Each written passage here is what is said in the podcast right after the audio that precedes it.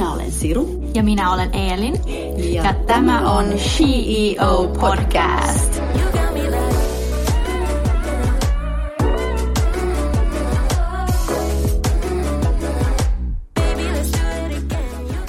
No niin, hei kaikki CEO-kuuntelijat ja tervetuloa tämän jakson vieras Karen Spence. Miltä tuntuu olla täällä tänään? Kiitos, oikein hyvältä tuntuu. Ihana päivä tänään, aurinko paistaa. Mikä sen ihanampaa no niin, no. teidän mukana sitten. Ihana, kiitos kun tulit. Kiitos kutsusta. Kiitos kun tulit. Ja äh, olet kauppatieteiden professori ja Svenska Handelshögskolan hankkeen rehtori, eli mun rehtori. Mm. Äh, haluaisitko kertoa meille hieman enemmän itsestäsi? Mikä on sinun tarina?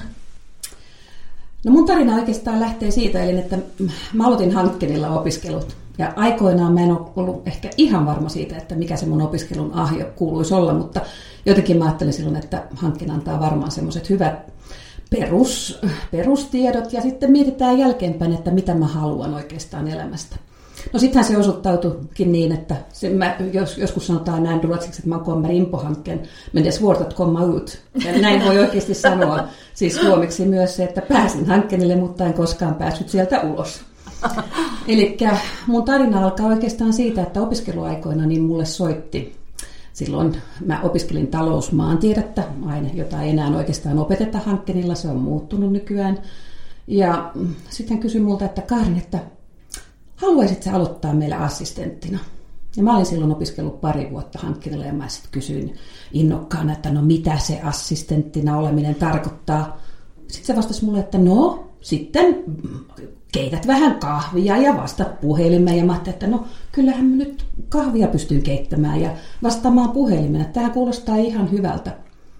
No kyllä se aika nopeasti osoittautui, että kahvinkeitto ja puhelimen vastaaminen ei nyt ehkä ollutkaan niitä assistentin tehtäviä, vaan enemmänkin se oli sitten sitä opettamista. Ja kyllähän se oli aika, haastavaa silloin, kun itse en ollut vielä opiskellut niin pitkään, vasta pari vuotta, ja sitten pitikin opettaa yhtäkkiä kursseja, joita mä en itse ollut koskaan lukenut.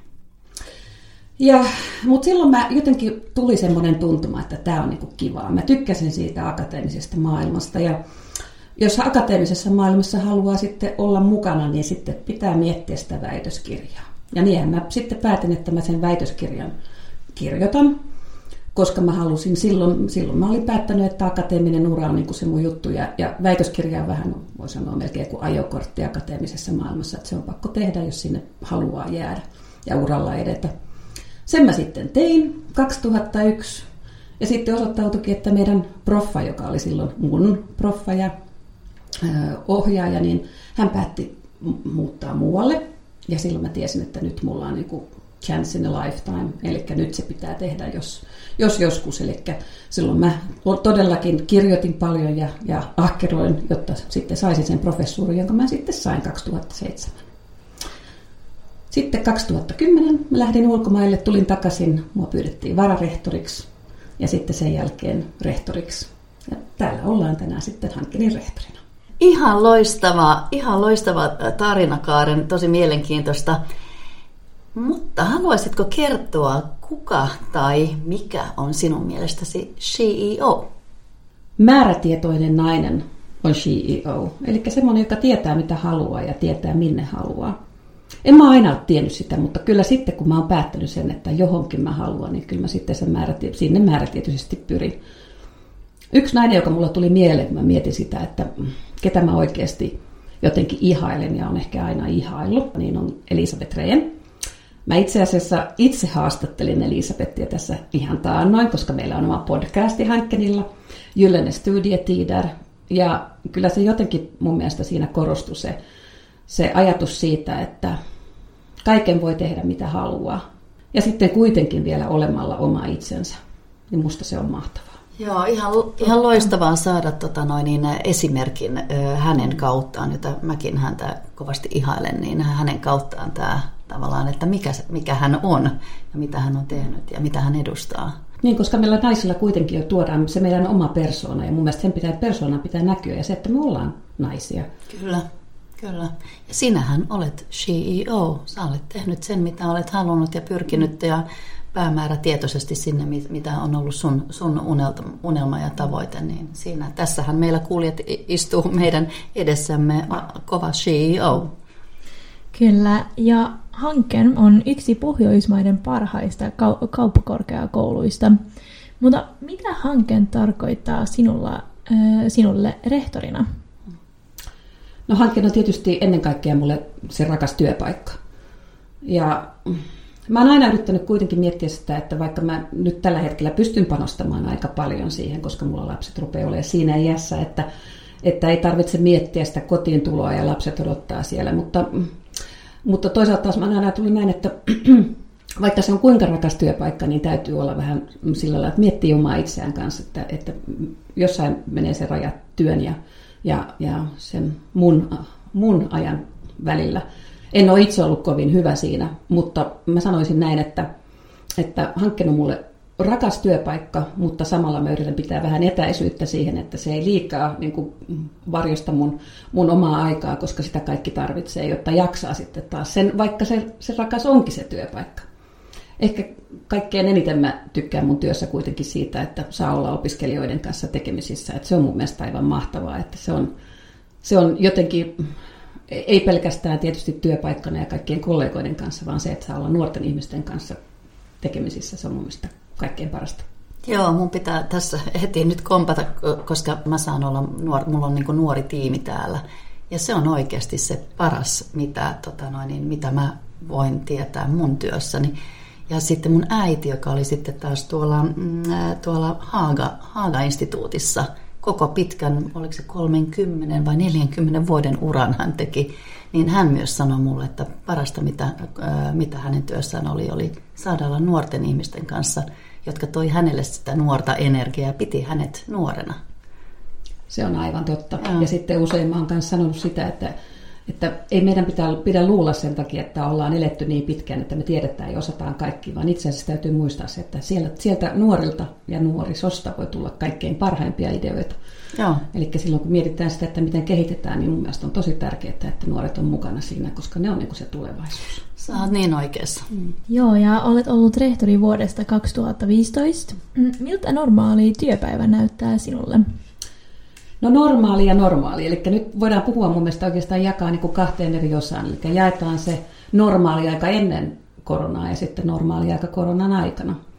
Ennen koronaa niin voi sanoa, että suurin osa ajasta mulla meni tietysti kokouksiin, mutta myös sitten toisaalta taas niin kuin hankkenin edustamiseen ja viemiseen maailmalle. Nythän täytyy muistaa se, että hankkeen ei, ei ole pelkästään niin kuin kansallinen tekijä, vaan on oikeastaan kansainvälisesti myös niin kuin varten otettava tekijä, kun ajatellaan sitä, että meitä pitää markkinoida, meitä pitää näkyä ulkopuolisesti, koska jotta me saadaan sitten rekrytoitua niitä parhaita kansainvälisiä hakijoita, niin täytyy myös olla sitten mukana siinä pelissä. Eli mun oikeastaan voisi sanoa, että suurin, suurin osa mun ajasta varmaan menee siihen, että, että saan hankkenia enemmän näkyviin ja, ja sain hankkenia näkyviin. No nyt se on muuttunut pandemian aikana sillä lailla, että tietysti kun ollaan Teamsin kautta menty hirveästi, niin se on aika paljon vaikeampaa tämä edustaminen. Se on oikeastaan melkein kokonaan pois. Itse asiassa, jos ajattelee mua itseäni, niin ehkä tämä edustaminen on jotenkin tuonut mulle vähän enemmän sitä vapaa-aikaa. Mutta kyllä mä näen sen, että, että siis taas tässä pikkuhiljaa mennään takaisin tähän niin sanotusti normaaliin, niin, niin mä toivoisin myös, että näitä tämmöisiä tilaisuuksia tulee, koska itse asiassa mun mielestä fyysisellä näkemisellä on todella paljon suurta arvoa, että, että ilman sitä niin en mä oikeasti usko, että mä pystyn tekemään sitä työtä, mikä mun mielestä on tosi tärkeää. Joo, kyllä ja voin sanoa ihan opiskelijana, että se on tosi kiva mennä takaisin koulupenkiin myös. Mulla oli opettaja, finanssiopettaja, niin hänen mielessä se on ihan parasta, että me ollaan takaisin, koska se on paljon, mä luulen, että se on paljon kivempi myös opettajille, niin kuin voidaan puhua ja keskustella opiskelijan kanssa, ei niin kuin tietokoneen äärellä, vaan ihan niin kuin livenä. Joo. Oh, se on totta, joo. Mä olin nähnyt silloin 24.8. kun avattiin ovet ja ensimmäistä kertaa oli meidän ruokasali auki. Ja mä luulen, että niin iloisia naamoja en ole koskaan nähnyt hankkeella kuin silloin, kun opiskelijat tuli vastaan ja melkein oltiin, että voiko halata. Sitten me todettiin, että no ehkä ei ihan vielä halata. Vielä on, on kuitenkin sellainen tilanne, mutta se oli ihanaa mun mielestä, että oikeasti niin, kuin niin iloisin, iloisin mieli kaikki tulee takaisin. Ja, ja on se kyllä mun mielestä hyvä, että päästäänkin takaisin, koska eihän se hyvinvointi nyt ole kaikkein parasta, kun pelkästään Teamsin kautta opiskellaan. Joo, ei. Et se Ei, on kyllä ollut mun ei. mielestä tosi tärkeää nyt, että päästään takaisin. Ja yksi asia oli tietysti just tavata nämä ruokalat, että, että opiskelijat ja, ja myös sitten opettajat tulee takaisin. Joo. Joo, ihan mahtavaa. Ihanaa on, voin kuvitella, kuinka siellä on tota, hyvä fiilis siellä koulussa. Mutta mitä sä, sinä itse, niin ootko aina tiennyt ö, haluavasi työskennellä tämän, tämän kanssa, missä, missä työskentelet nyt, vai onko missään vaiheessa ollut jotain muita unelmia, ajatuksia, vai onko tämä nyt se, että aina halusit? No niin kuin mä sanoin tuossa alussa, niin, niin ehkä silloin kun mä menin hankkeelle, niin mulla ei vielä ollut oikein kunnolla sillä lailla semmoista mm, ajatusta siitä, että mikä on se, mitä mä haluan tehdä isona. Mutta tosiaankin aika nopeasti se muovautui sitten siinä, koska mä niin nopeasti kuitenkin aloitin myös työskentelyt siellä hankkeella. Että kyllä se aika sen, sen jälkeen mun mielestä oli aika selvä juttu, että kun mä sille aka- akateemiselle uralle sitten päädyin, niin sitten oli aika selvät sävelet, että sieltä sitten eteenpäin. Ja ja jotta siellä taas pärjää, niin sitten tietää sen suurin piirtein, että mitä pitää tehdä. Jos professoriksi haluaa, niin se on, se on aika vaativaa. Siellä pitää oikeasti tehdä paljon työtä ja, ja, tota no, niin, ja myös tietää, että mitä työtä tekee, jotta sinne sitten päästään. Se on ihan totta. Se on niin kuin niin kuin aika selkeä. Se, on, se on, vaatii paljon aikaa, mutta se on niin kuin selkeä niin sanotusti polku. No, mikä on sitten ollut haastavinta ja parasta työssäsi? No haastavinta on kyllä ehkä kuitenkin ollut nyt tämä pandemia-aika, koska jotenkin tuntui siltä, että mäkin olin kuitenkin ollut sen verran jo pitkään rehtorina siinä, että aika hyvin tuntee ja tietää ja miten tehdään. Ja yhtäkkiä tulikin semmoinen tilanne eteen, että mitäs nyt ja miten nyt tehdään nämä asiat. Onneksi meillä oli aloitettu jo valmistelut kuitenkin aikaisemmin, että tämä niin kuin online-opettaminen ei ollutkaan niin vierasta ja oltiin vähän, vähän jopa pakotettu opettajia siinä mielessä, että nyt tämä pitää, pitää olla jo kunnossa ennen sitä, mutta kyllähän se oli aika dramaattista, siis dramaattista sitten, muistan vieläkin sen päivän 13.3., kun päätettiin, että nyt suljetaan ovet. Ja hankalinta siinä on ehkä just se, että koska mä tiedän kuitenkin kuinka tärkeää opiskelijoille ja myös opettajille on se, että saadaan olla yhdessä. Että sitä hankkeiden rakentamista ja sitä hankkeiden jotain yhteishenkeä, niin sitä on hirveän vaikea rakentaa Teamsissa.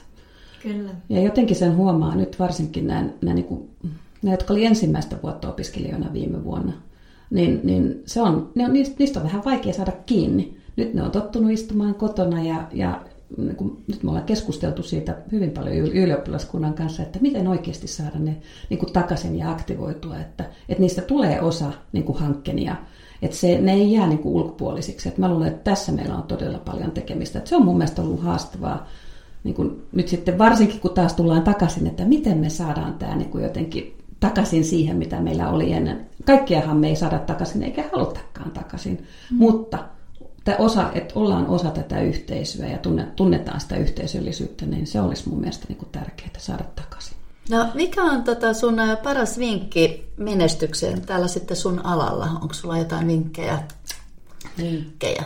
Joku on sanonut aikoinaan mulle, että tämä meidän työ, tarv- että siinä tarvitaan hurjasti istumalihaksia, koska tässä istutaan paljon ja tehdään sitä tutkimustyötä. Mutta ehkä se mun vinkki kuitenkin ja ajatus siitä on, että miten päästään sinne, minne halutaan, on kuitenkin se, että, että tämä voi olla aika rankka tämä meidän ala. Varsinkin tohtoriopiskelija saa aika alussa, saa aika paljon kritiikkiä kohdakseen. Ja jos silloin antaa periksi, niin sit sä et niinku pääse eteenpäin. Eli pitää olla määrätietoinen, mutta pitää myös olla sillä lailla, että että en anna periksi, vaikka tulee vastoinkäymisiä. Että kyllä se kaikki on sitten mahdollista loppupelissä, mutta, mutta pitää todellakin niin kuin päästä niiden rankkojen kokemuksien yli ja vaan jatkaa sitä, että mi, mihin, sä oot, mihin sä haluat tulla ja mitä sä haluat olla. Se on kuitenkin Joo. se mun vinkki. Niin muista se niinku mm. goal. Niin, mm. just näin. Ja olet siis myös tehnyt paljon tutkimusta, kuten humanitaarista logistiikkaa, ja perustit myös alan ensimmäinen tieteellisen lehden, joka on Journal of Humanitarian Logistics and Supply Chain Management sekä osaamiskeskuksen Humlogin. Mistä sinun inspiraatiosi tutkimukseen tulee? Ja, ja mitä nämä kaikki ovat? siis joskus se on näin, että sä mm, ajaudut enemmänkin semmoiselle, semmoiselle tutkimusalalle, mm, ja se mun kohdalla just se humanitaarinen logistiikka oli oikeastaan enimmäkseen voi saada sanoa sattumaa. Ja joskus se kerta kaikkiaan vaan sulle tulee tämmöisiä upeita tilanteita eteen, koska silloin, silloin niihin pitää tarttua. Ja mun kohdalla se ei ollut niin upea tilanne, mutta se oli valtavan kiinnostava tilanne, koska 2004 tsunamin jälkeen niin logistiikan alalla oli paljon, paljon keskusteltiin siitä, että kuinka huonosti tämä katastrofi silloin aikoinaan hoidettiin. Ja 2006 niin, niin, tota noin, niin äh, mulla tuli tohtoriopiskelija, joka on nykyään itse asiassa, hän on meidän professorina, humanitaarisen logistiikan professorina, tuli mun huoneeseen ja kysyi multa Kaaren, että, että nyt kun mä olen kirjoittamassa artikkelia tämmöiseen tota, tieteellisen konferenssiin, että mistä sä haluaisit kirjoittaa? Mä sanoin, että kuule, mulla ei ole havaintokaa, mutta jostain semmoisesta, mistä mä en tiedä yhtään mitään. Ja silloin hän sanoi mulle, että hei kuule, että oot sä kuullut tämmöisestä kuin humanitaarinen logistiikka, että katastrofilogistiikka? Mä sanoin, että en tiedä siitä yhtään mitään. Sanoin, että ei hänkään. Ja niin me päätettiin, että me kirjoitetaan siitä artikkeli. Sitten me mentiin sinne konferenssiin esittelemään sitä paperia, artikkelia. Ja mä en ole koskaan nähnyt huonetta, joka olisi ollut niin täynnä ihmisiä, pullollaan ihmisiä, jotka halusivat tulla kuuntelemaan sitä meidän esitystä – ja, koska se oli todellakin silloin omalla sarallaan aivan jotain uutta. Silloin oli kirjoitettu viisi artikkelia siitä aiheesta ja, ja kuitenkin tiedettiin, että tämä on ollut iso ongelma. Ja, ja se, mikä oli kaikkein kiinnostavinta ehkä silloin oli myös se, että, että myös nämä meidän kaikki isot toimijat, eli esimerkiksi kansainvälinen punainen risti ja UNICEF, niin kaikki oli tietoisia siitä, että oli näitä ongelmia, mutta ei ollut oikein pystynyt tarttumaan siihen. Ja nyt sitten kun tuli tämmöinen ulkopuolinen tutkija, joka niin kuin päätti, että kirjoitetaan siitä artikkeli, niin nekin kiinnostui siitä sitten. Eli meillä oli myös siellä kuuntelemassa sitten muita ihmisiä, jotka sitten loppujen lopuksi päätyi siihen, että ne haluaisivat tehdä meidän kanssa yhteistyötä. Ja siitä sitten 2008 niin perustettiin tämä humanitaarisen logistiikan instituutti, ja sitten eihän siinä mennyt pitkä aikaa, niin sitten päätettiin jo, että nyt täytyisi perustaa tähän lehti, koska sitä ei oikeastaan semmoista niin kuin journalia ei ollut olemassa, jossa näistä asioista keskustellaan.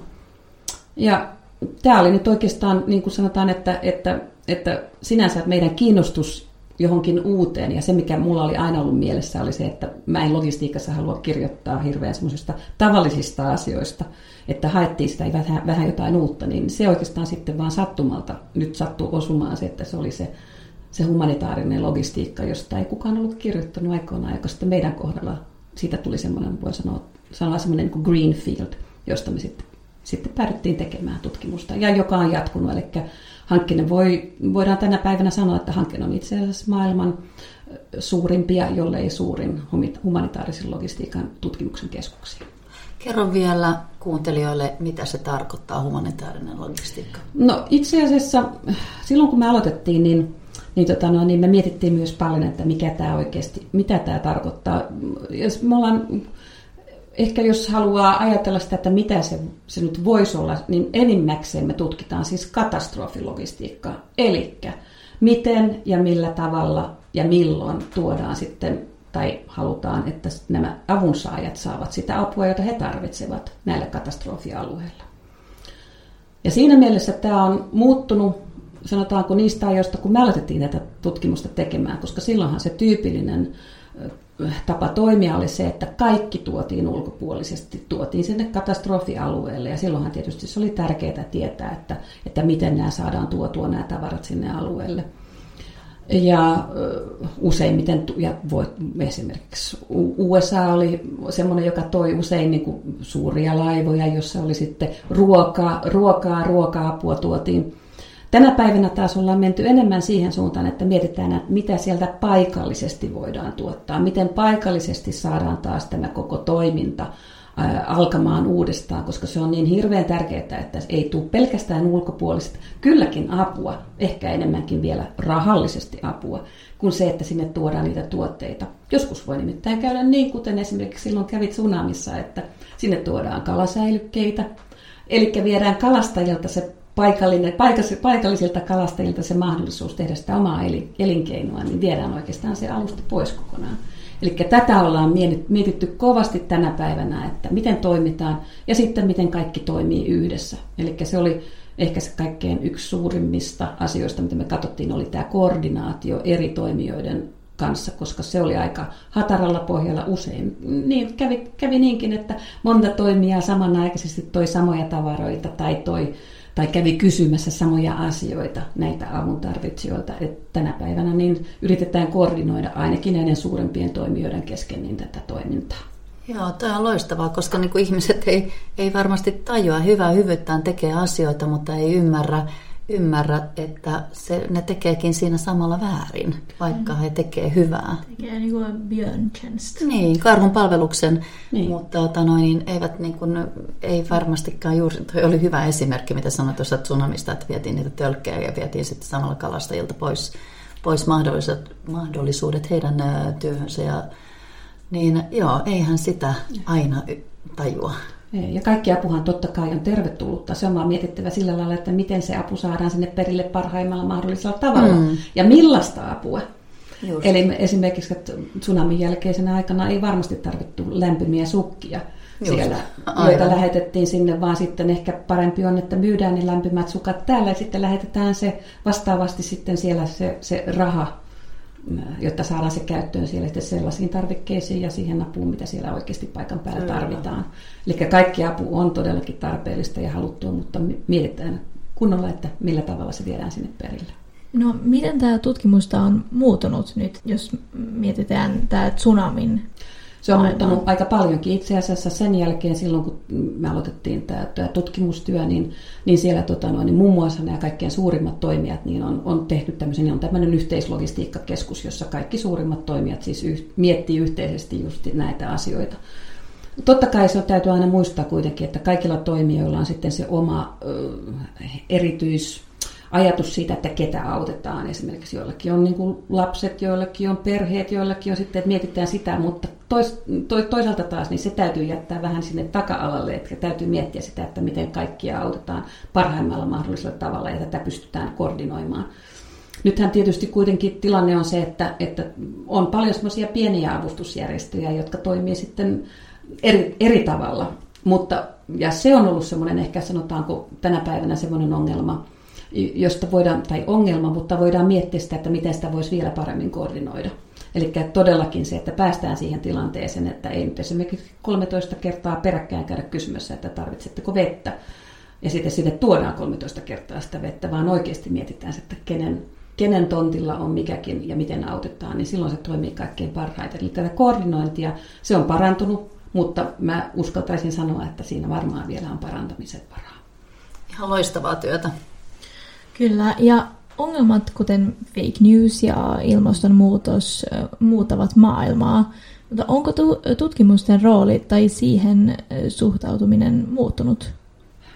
No mun täytyy sanoa, että pelolla välillä kuuntelee sitä, että mitä ihmiset oikeasti, tai mitä ne lukee ja mistä ne lukee sitä, ja saa sitä tietoa. Että aikaisemmin, kun oli yksi ja ainoa radiokanava tai joitakin radiokanavia, niin sieltä tuli se yksi ja ainoa niin sanotusti oikea tieto. Mutta nyt kun tänä päivänä voi hakea itse, niin voi myös tietysti valita näiden oikeiden totuuksien välillä. Ja se tekee tietysti tämän niin sanotusti oikean tiedon viemisen niin kuin, ja tuomisen kaikille hankalaksi.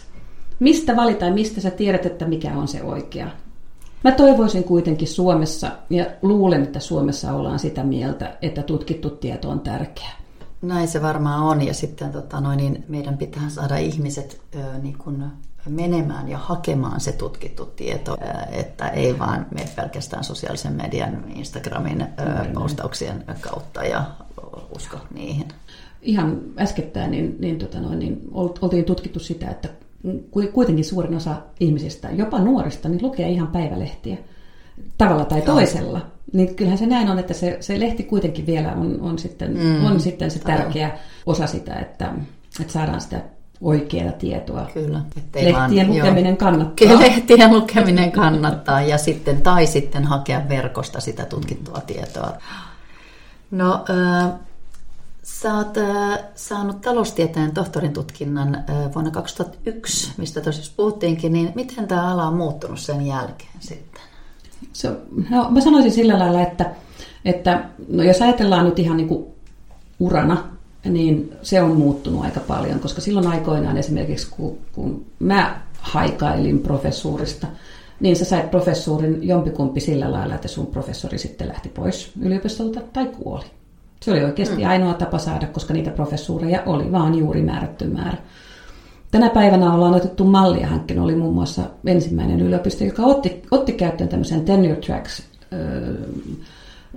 urapolun, jolla siinä vaiheessa, kun sitten ollaan oikeasti päädytty siihen, että, että nyt, sä oot, niin kuin, nyt sulla on ne professorin, äh, tota, kun sä oot tehnyt tarpeeksi artikkeleita, sä oot tehnyt kaiken mitä vaaditaan, niin sä voit saada sen professuurin. Eli se urapolku on niin kuin jotenkin, sanotaanko näin, että siellä on näkymä siitä, että sä saat sen professuurin ja mitä, minkä eteen sä teet sitä työtä. Kun aikoinaan se oli todellakin sitä, että odotat, kunnes saat sen. Toinen asia, mikä on mun mielestä kehittynyt valtavasti, on kyllä myös tämä, että, että ollaan puhuttu siitä, että tutkijat istuu siellä omissa kammioissaan ja että tutkimusta, että väitöskirjoja ei juurikaan lue kukaan muu kuin väittelijä ja, tai vastaväittäjä, että tänä päivänä kyllä yksi suuri osa ja yksi tärkeä osa niin kuin meidän tehtävää on, on oikeasti tuoda sitä tietoa ja tutkittua tietoa tota noin, niin tänne niin kuin ei pelkästään yrityksille, vaan tietysti ylipäänsä niin kuin meidän yhteiskuntaan. Ja se on kyllä mun mielestä ollut niin kuin nyt varsinkin koronan aikana voi sanoa, että me ollaan korostettu sitä asiaa, että, että me halutaan olla, halutaan olla tärkeä tekijä ja myös näkyä sitten siinä mukana siinä, että se tutkittu tieto tulee ulos. Mun mielestä se on muuttunut kovasti ja todellakin niin, niin meillä kyllä myös ymmärretään se nykyään, miten tärkeää se on, että, että viedään sitä tutkimustietoa ulos. Se on mun mielestä muuttunut valtavasti tässä vuosien aikana. Se on hyvä muutos. Joo. Eli vuonna 2019 niin olet saanut komentajamerkin Suomen leijonan ritarikunnalta. Hienoa. Mitä, mitä tämä merkitsi sinulle? No, kyllähän se tietysti merkitsi sitä, että sitä mitä mä oon tehnyt, niin sitä on arvostettu, jotta mä oon sen komentajamerkin saanut. Mutta toisaalta taas se, mikä aika jännä juttu, mä saan usein kirjeitä ruotsiksi tai oikeastaan vielä enemmän englanniksi, kun mun nimi on Karen Spence. Mutta toisaalta taas niin mm, haluan myös muistuttaa, mä oon niin supisuomalainen kuin olla ja voi. Mun mies on suomenkielinen ja, ja perheessä puhutaan myös suomea, tietysti ruotsia sekä ruotsia myös, mutta, mutta mä oon suomalainen, siis se on niin kuin näin. Ja, ja tota, niin se merkitsee mulle sitä, että se on niin kuin jotenkin kunnianosoitus mulle sitä, että ja mä oon, en, en ole pelkästään suomalainen, vaan on, on oikeasti arvostettu suomalainen, Suomen kansalainen. Kerro vielä, mikä se on se tota, kunnia tai komentajamerkki? Se pitää siis sisällään sitä, että siellä on erilaisia arvoja, joita voi saada ja joita siis haetaan. Siis sitähän mä en ole itse hakenut, vaan sitä haetaan. Eli työnantaja on tässä tapauksessa hakenut mulle sen komentajamerkin, joka tarkoittaa sitä, että, että arvostetulla ö, työntekijällä on sitten mahdollisuus saada tämmöinen merkki ja hankkinen on sitten hankkinut sen Hienoa. onneksi, hienoa. onneksi olkoon. Kiitos. Joo. Ja mitä tulevaisuus tuo sinulle? Missä näet itsesi viiden vuoden kuluttua? No ainakaan en ole hankkeen rehtori silloin. Mä oon nimittäin toista kautta jo ö, rehtorina ja mä oon päättänyt silloin, että, että viiden vuoden päästä niin, niin toivottavasti teen vielä työtä sillä lailla, että olen mukana esimerkiksi kehitystyössä ja, ja hankkeenilla vielä varmasti professorina, mutta ehkä sitten mieluummin teen taas tutkimustyötä. Se on ehdottomasti yksi asia, jota mä haluan tehdä. Ja sitten ehkä mutta pystyn myös hyödyntämään sitä kokemusta rehtorina. Eli ehkä olemassa, olen mukana sitten hallitustyössä tai hallitustöissä näin mä oon ajatellut, että, että jotta ei tämä mun rehtorin aika kuitenkaan mene hukkaan, niin varmaan mulla on paljon annettavaa vielä sillä puolella, mutta myös sillä tutkimuspuolella. Loistavaa. Tullaan mielenkiinnolla seuraamaan sitten, että mitä tutkimustyötä tulet tekemään. Hmm. Ehdottomasti. Ja sitten meidän viimeinen kysymys on sinulle, että mitkä ovat sinun vinkkisi, CEO-vinkkisi kuuntelijoille? Mun mielestä on ehkä kolme asiaa, jota mä haluaisin korostaa. Ja mun mielestä kuitenkin se on se määrätietoisuus on yksi niistä asioista. Toinen asia on myös se, että älä anna periksi. Vastoinkäymisiä tulee meillä kaikilla varmasti, mutta älä anna periksi. Ja se kolmas asia sitten, joka siihen ehkä vielä sitten liittyy, on se, että kaikki on mahdollista. Mun isä aikoinaan sanoi myös, että Karen man kan allt vad man vill. Ja mun mielestä se oli hieno tapa sanoa, että, että oikeasti pystyt tekemään kaiken sen, minkä haluat. Tosi inspiroiva. Joo, ja ihana isä. Kiitos. Joo. kiitos Kaaren, kun tulit tänne. Oli aivan Joo, mahtava ää, tota, tavata sut ää, ja, ja päästä juttelemaan sun kanssa. Kiitos teille kutsusta. Hmm. Ja kiitos kuuntelijoille ja sanotaan, sanotaan että kiitos, kiitos ja takko adieu.